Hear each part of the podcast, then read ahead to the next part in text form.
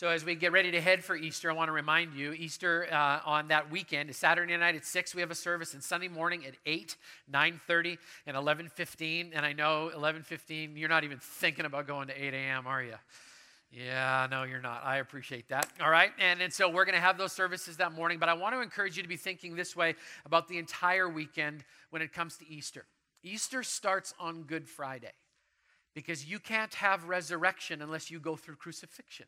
That's just the way that it works. So I want to encourage you on that Friday, that Easter weekend, 7 o'clock here in the worship center. All of our campuses are coming back together again. Southside, Sudden Valley, Ferndale. We're all going to be here together. The Ecclesia crew is going to come and join us as well. We're having one service here at 7 o'clock where we, of course, we serve communion. It's a time of great worship. And I just want to encourage you to have that Friday night experience so that Easter weekend becomes so much more meaningful when you understand the price that Jesus paid. Now, one of the questions with Mike's transition is so, what are we doing with worship and Easter and all the rest of it? Uh, one of the blessings that Mike brought us is he hired a guy by the name of Ryan Spiker. Um, and Pastor Ryan is going to be stepping completely into that role during that time. He's actually going to be leading our charge creatively through Easter. Um, he was the creative guy uh, that did a lot of the work over the Christmas season as well. And so you can, you can hug Mike and love and pray and support Pastor Ryan as he makes his transition as well. But Easter is going to be amazing. And I actually want to speak to you about what happens during Easter and why we do what we do. Every year for the past 16 years, after the Easter services, I've seen God do a miracle in the back room back here, uh, backstage, that has been lovingly nicknamed the delivery room on Easter weekend because that's where spiritual babies are literally born. And over the last 16 years, I have seen atheists become believers. I've seen prodigals be reestablished as sons and daughters, not only of God, but of actually be, being brought back into families. I've seen people who are completely resistant to the message of Jesus become a receiver of his amazing, amazing grace. And backstage, I've seen it. I've seen tears pour down a person's face as they were melting away. God was just melting away years of anger I've seen a gentle prayer between strangers allow a flood of forgiveness to come in and touch people. I've seen people who were completely hopeless when they walked in the door have hope be established in their life. And I can tell you, after 16 years, it never, ever, ever gets old. Seeing Jesus transform a life, it never gets old. But there's another part of the morning and that Saturday night that I love, as much as I love seeing the transformation of what happens, I love what I call the reunion hallway. So there's a hallway back here. People come forward on Easter. Then we go into this back room, and nobody does anything weird. It's just an opportunity to pray and make sure people know what the decision was that they made. And then they exit out this back hallway, and they have a reunion with whoever it was that brought them to church that morning. And it's an amazing moment because I just see here's a person who took an incredible spiritual risk and brought and included somebody into the same grace that God had instilled into them. And so they walk alongside, and all of a sudden there's this friendship, there's this bond because somebody took a chance and invited them to Easter. Every time a person is brought to Jesus, something changes. There's a spiritual dynamic, and you find it all the way through Scripture. People bringing people to Jesus. Let me give you some examples. Matthew 15, verse 30. Great crowds came to him bringing the lame, the blind, the crippled, the mute, and many others, and laid them at his feet, and he healed them. Mark chapter 2, verse 3 some men came, bringing to him a paralyzed man carried by four of them. Mark chapter 10, people were bringing little children to Jesus for him to place his hands on them. So somebody made a decision that what I had received from Jesus, I actually want to give away. And so they actually know, they isolate the fact that, that I may not be able to meet the mental, social, emotional, physical, whatever needs this person has, but if I can bring them to Jesus, He is the one that can. I can do nothing for them, but He can do everything for them. So, all through Scripture, Jesus keeps saying, Bring them to me. Bring them to me. The hurting, the angry, the disillusioned, the sick, the rebellious, the one who thinks they've got it all taken care of. You bring them to me and watch me transform them. That's what Easter is here Christ the King. It's an open door to bring people to Jesus. I don't know why, but there's something that happens at Easter and Christmas that just softens the heart of a human being, that allows them to be just a little bit more receptive to the message of the fact that God loves them and God wants to do something incredible in their life. And in this series called Chameleon, we've been seeing how God has called us as a church to stand out against the backdrop of popular culture. That can be a scary thing to do, but we have to believe in that moment that God's going to keep his promise and protect us if we're willing to stand out against the backdrop of popular culture. And when we do that, an amazing thing happens. We actually blend in to another backdrop of God's grace and mercy and forgiveness. That's what chameleons do, right? They blend in, they camouflage. They change colors when they're staking territory. Last week we learned that they actually are communicating. They change colors when they're communicating what they love and what they want. And what we want to walk through today is this simple deal God wants every single person in Whatcom County that doesn't know Jesus to come to a saving knowledge of Him. That's what God wants. And He wants us to participate, not just to blend into the backdrop of popular culture, but to stand out and to be those people who have the audacity in this culture to say, We believe that Jesus loves you. We don't care what He's done or what you've done in your past. We care that He paid the price that you can't pay, and we believe that God wants a relationship with you. So today, God's going to talk to us about the true colors of bringing and including. Here's just some thoughts to get us started, okay? If you look at the pattern through Scripture of people that brought people to Jesus, here's what you learn immediately. Those who did the bringing had a relationship with and a responsibility for the ones that they brought, especially in the first century. The church took their job very seriously, that they were on mission to reach the entire world for Jesus. So they took risks and they crossed bridges of friendship and they shared with them. This is what God did for me, and I believe He can do exactly the same thing for you. Now, we've got to make sure that this is clear, all right? Sharing about Jesus and inviting somebody to church are not the same thing, okay? When you share with someone about Jesus, that's your story, that's your reality.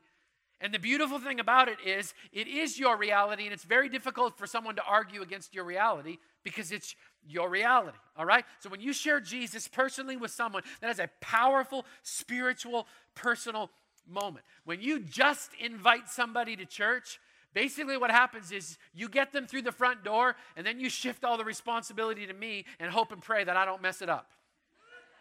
No pressure, right? It happened this morning before the 9:30 service. Guy walking in, I'm standing in the hallway over there, and he's just like, I brought my friend with me. Don't mess this up. I'm like, there's a powerful difference between the two, right? Now, I'm not discouraging you from inviting people to church. I want you to invite people to church, but I also want you to know this this church building is simply a tool. It's a tool for the big C church, which is all of you, to use as a gathering point. This is just an opportunity. This is a building where the church meets, and you're the church. And when we gather and bring others with us, we're simply opening a door for God to have a conversation with someone that they that He loves more than we could ever possibly love. So I want to add this, okay? So make sure we know this. Inviting is beneficial. That's helpful. It's amazing. But bringing is optimal. Inviting someone is great, but if you abandon them as soon as you walk through the front door and hope that they just are able to navigate their way through this building, that, I don't believe that's responsible, all right? It's probably not going to happen. But if you bring them, if you sit with them, if you explain to them that the coffee is free and we don't want anything from them, if you explain why the guy up front cries every single week, that would be helpful, right? If you hang out with them afterwards, if you're available to answer questions, then what you're doing is you're bringing them and walking a spiritual journey with them that ultimately will end at the cross of Christ. We all need to be that kind of person. We are not proponents of drive by invitations to Christ the King.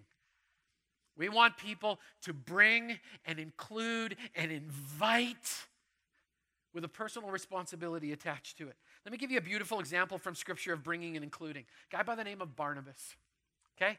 Barnabas is an amazing guy in Scripture because he's just a humble encourager. Verse 22 of Acts chapter 11 says this News of this. Now, let me tell you what this is. This is the fact that the church was exploding, it was growing at unbelievable, record, unprecedented paces. And people were coming to Jesus by the thousands, and people were trying to figure out who is this Jesus guy? Is the story true that he died on a cross and then was actually resurrected and came back to life? And the church is exploding. So, news of this reached the church in Jerusalem where it started, and they sent Barnabas to Antioch. Let me stop there for a second. Why did they send Barnabas? They sent Barnabas because Barnabas had a magical, mystical, complex tool for drawing people towards Christ. And I don't know if we have the brain power or the capacity to understand how unbelievably magical, mystical, and supernatural his complex plan was for inviting people into the kingdom. But I'm going to give it my best shot. Okay, are you ready for it? This was Barnabas's complex plan for evangelizing the world. You ready? He encouraged people. Period. What? That's what he did. His name literally means the son of encouragement. He wasn't an apologetics major, he wasn't a theology professor. He was an encourager. He was a man of faith. Verse 23 When he arrived and saw what the grace of God had done, he was glad and encouraged them all to remain true to the Lord with all of their hearts. Verse 24 He was a good man, full of the Holy Spirit and faith, and a great number of people were brought to the Lord. Encouragement and kindness. There's a strategy for you. An encouraging, kind guy filled with the Holy Spirit who had the faith to believe that what God had done for him, he could do for others. And the Bible tells us what happens. A great number of people were brought to the Lord. Why? Because one godly person filled with the Holy Spirit cared and encouraged and lived a life of faith where people could see it. He didn't just walk the walk and hope that somebody asked him a theological question. No, he walked and talked grace and consistency, and the Bible says God used him in powerful ways. People came to know Jesus even though they'd never actually met Jesus physically and personally because this guy's testimony just kept bringing people into the family. Each one of us has that kind of a responsibility because each one of us has been strategically placed in this county to the maximum effect of the message of Jesus. I mean, here's the reality, right? God didn't put me where you live, He put you there. God didn't put me where you work, He put you there. God didn't put me in the, your social world. He put you in your social world. He put you there so that you would take the responsibility to be kind, encourage, and bring and include others into the same grace that you've experienced as a follower of Jesus. So I said I love the reunions that happen in the back hallway. I love those reunions because I've seen some unbelievable moments. Well, let me recap just a couple of them from last year. This is my coworker. He has been inviting me to church forever. And I finally said yes just to get him off my back. And now look what happened. This is my friend from school. He invited me because he saw that I was going through a difficult time. And look what God did this morning. This is my best friend. She's been inviting me for years, and she never gave up. And I finally came, and I feel like God was speaking just to me this morning. This is my dad. He never gave up on me, even when I gave him every reason to. And now look at what God did. This is my favorite from last year. This is Rick. I met him at IHOP this morning. He invited me to church, and boom! True story. I get to listen to so many stories of how God uses people that just have a heart to bring and include, to give away the very thing that we've been so touched by. So let me give you just some prime moments to bring and include, because I've been analyzing this kind of stuff for years. So here's some prime moments when your radar as a follower of Jesus should go like ding when it comes to expressing the heart of God to people, okay? When you hear these words, I'm in a crisis. That's an amazing moment to bring and include.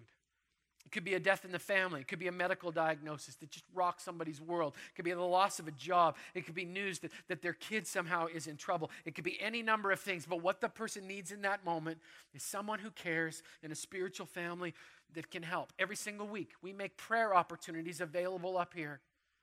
And people often come with a crisis.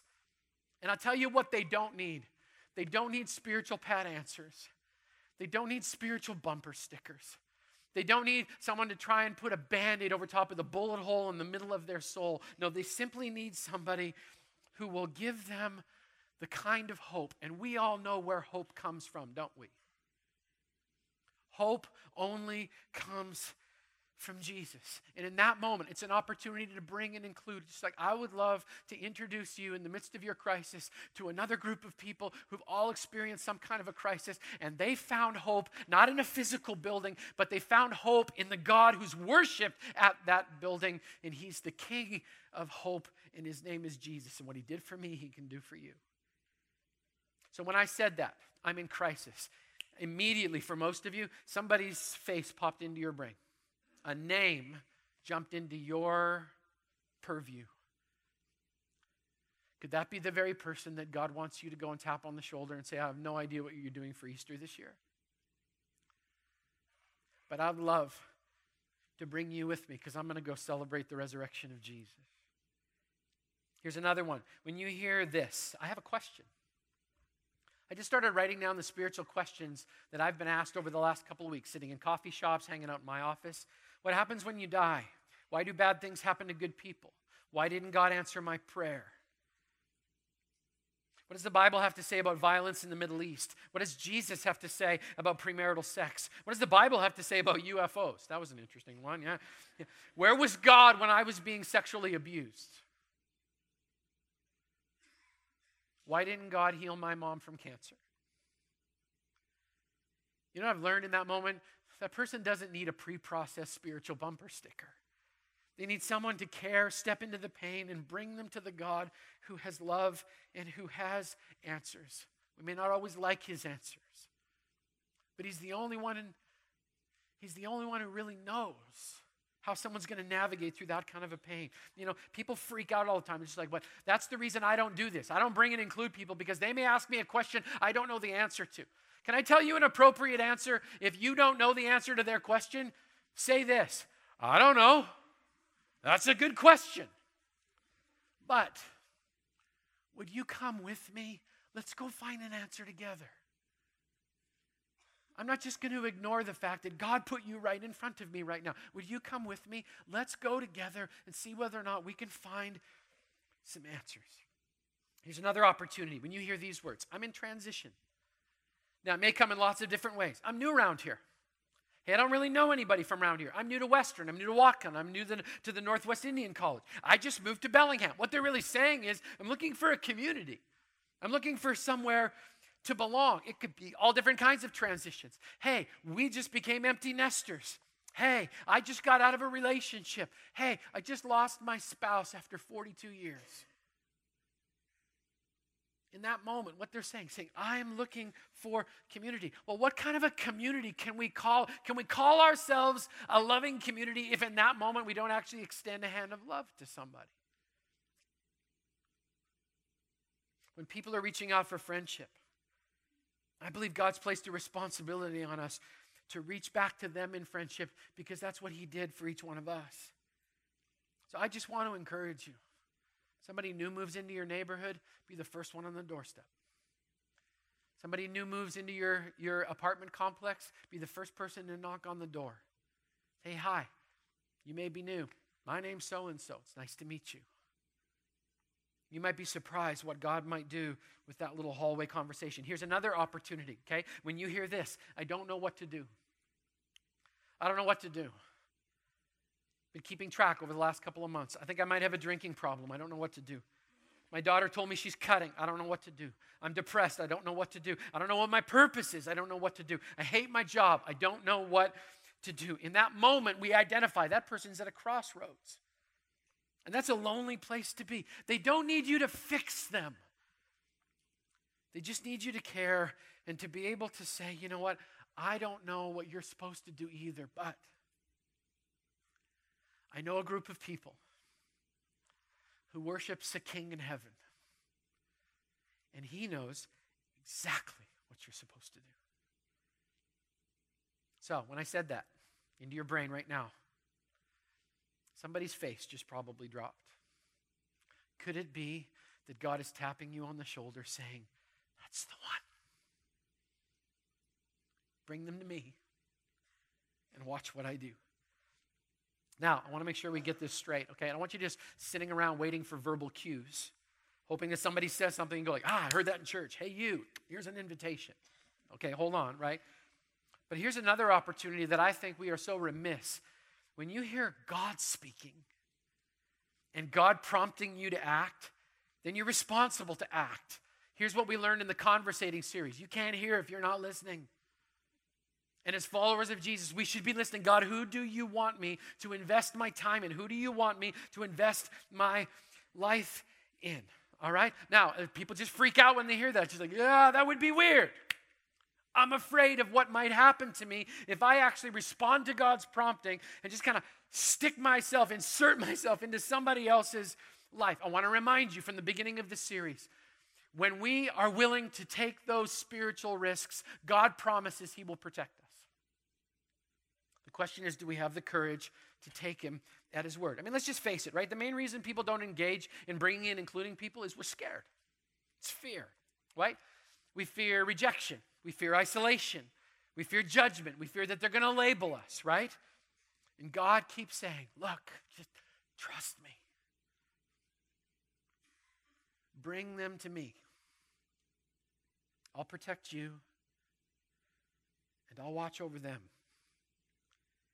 So, because I know that that's a fear for all of us, here's what we're going to do right now. We're going to be skinning the chameleon of insecurity and fear. Okay? Some of you are animal rights activists. Relax. Okay? No reptiles were harmed in the formation of this message, just so you're clear, okay? But we're going to skin the chameleon of insecurity and fear with a two edged sword from Scripture, a scalpel of the Bible that's going to fillet open our fear and hopefully replace it with hope. The Bible says this. So let's just let's just be honest, right? We're having a moment right now. It's like, yeah, I don't know if I want to do this. I don't know if I want to bring and include anybody. That kind of freaks me out. The Bible says this, Galatians 1:10. Am I now trying to win the approval of human beings or of God? Or am I trying to please people? If I were still trying to please people, I would not be a servant of Christ. So here's the question Whose approval do you care more about? The God who called you to stand out or the world that begs you to blend in? Which one is truly your God? Because you will obey the one that truly is God. Here's a sobering verse from Matthew chapter 10. Whoever acknowledges me before others, I will also acknowledge before my Father in heaven. But whoever disowns me before others, I will disown before my Father in heaven. I'd love to tell you that that doesn't mean what it sounds like it means, but it does. God says, if you're ashamed of me, you're going to put me in a position whether or not I'm going to attach my name to you. Tough verse, sobering verse. We just get so wrapped up in the fear of man. Proverbs 29 25. The fear of man lays a snare, but whoever trusts in the Lord is safe. They're safe.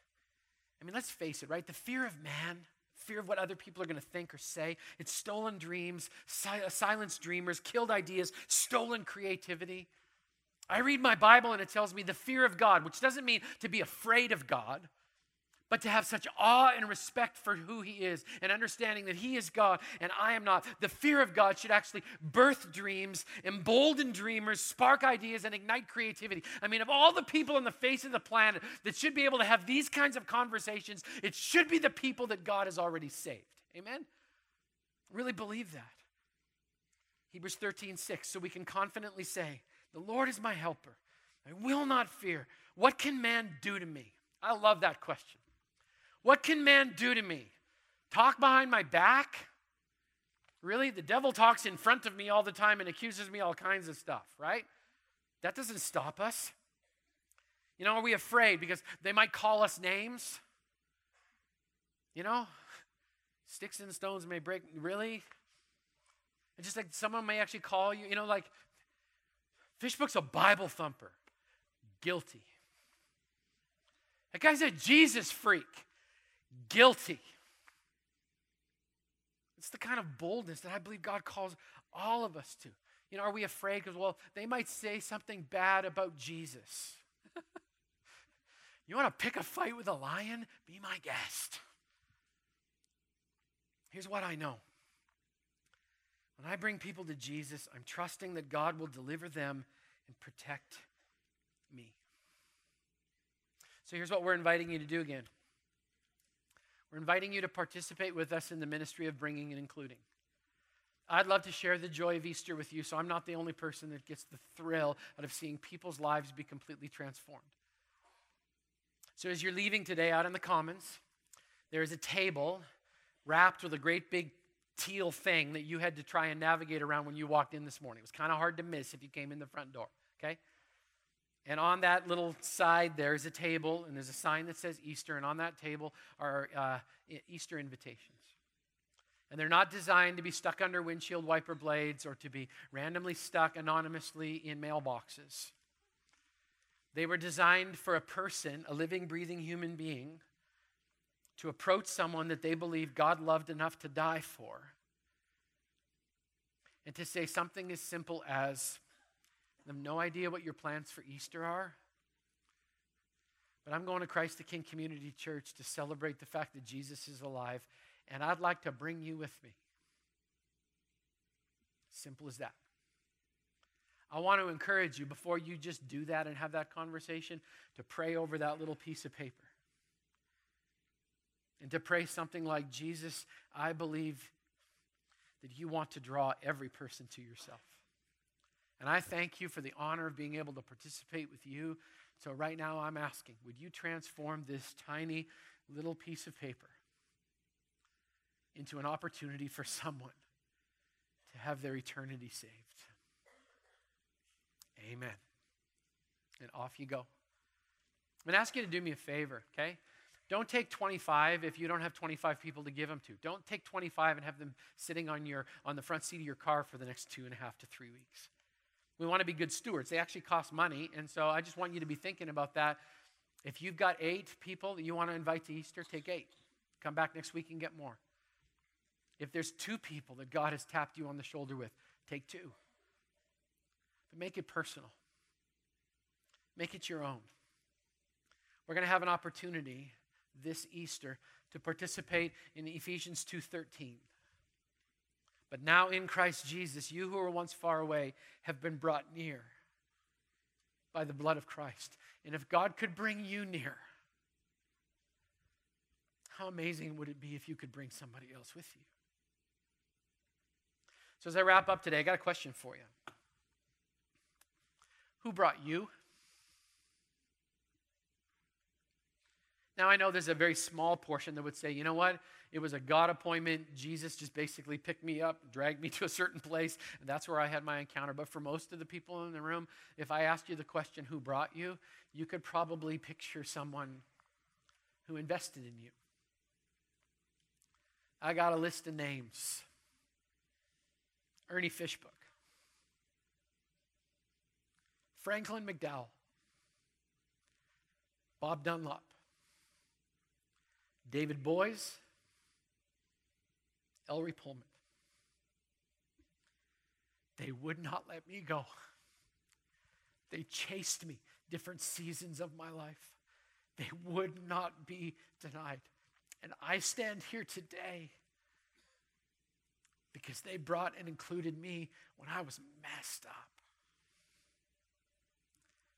And they brought me to Jesus. They couldn't save me. They brought me to Jesus.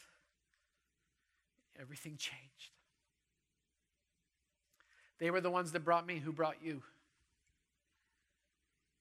And what if you could be that person for somebody else this Easter? You know what I'd love to bless you with? An opportunity to have a reunion in a back hallway. When somebody walks out the door and says,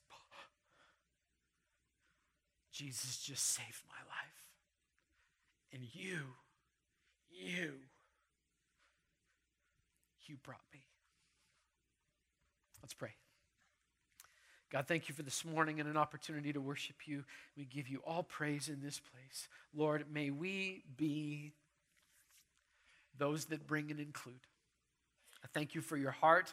And I pray, Lord, as we leave today and we grab these invitations that we would see them as opportunities to bring to bring people to Jesus and we will give you all of the honor and glory lord if it's just one it will be worth it but lord we pray for hundreds this easter to come to a saving knowledge of Jesus Christ to have their sin forgiven and their eternity secured. And we pray these things in Jesus' precious name. All God's people said, Amen.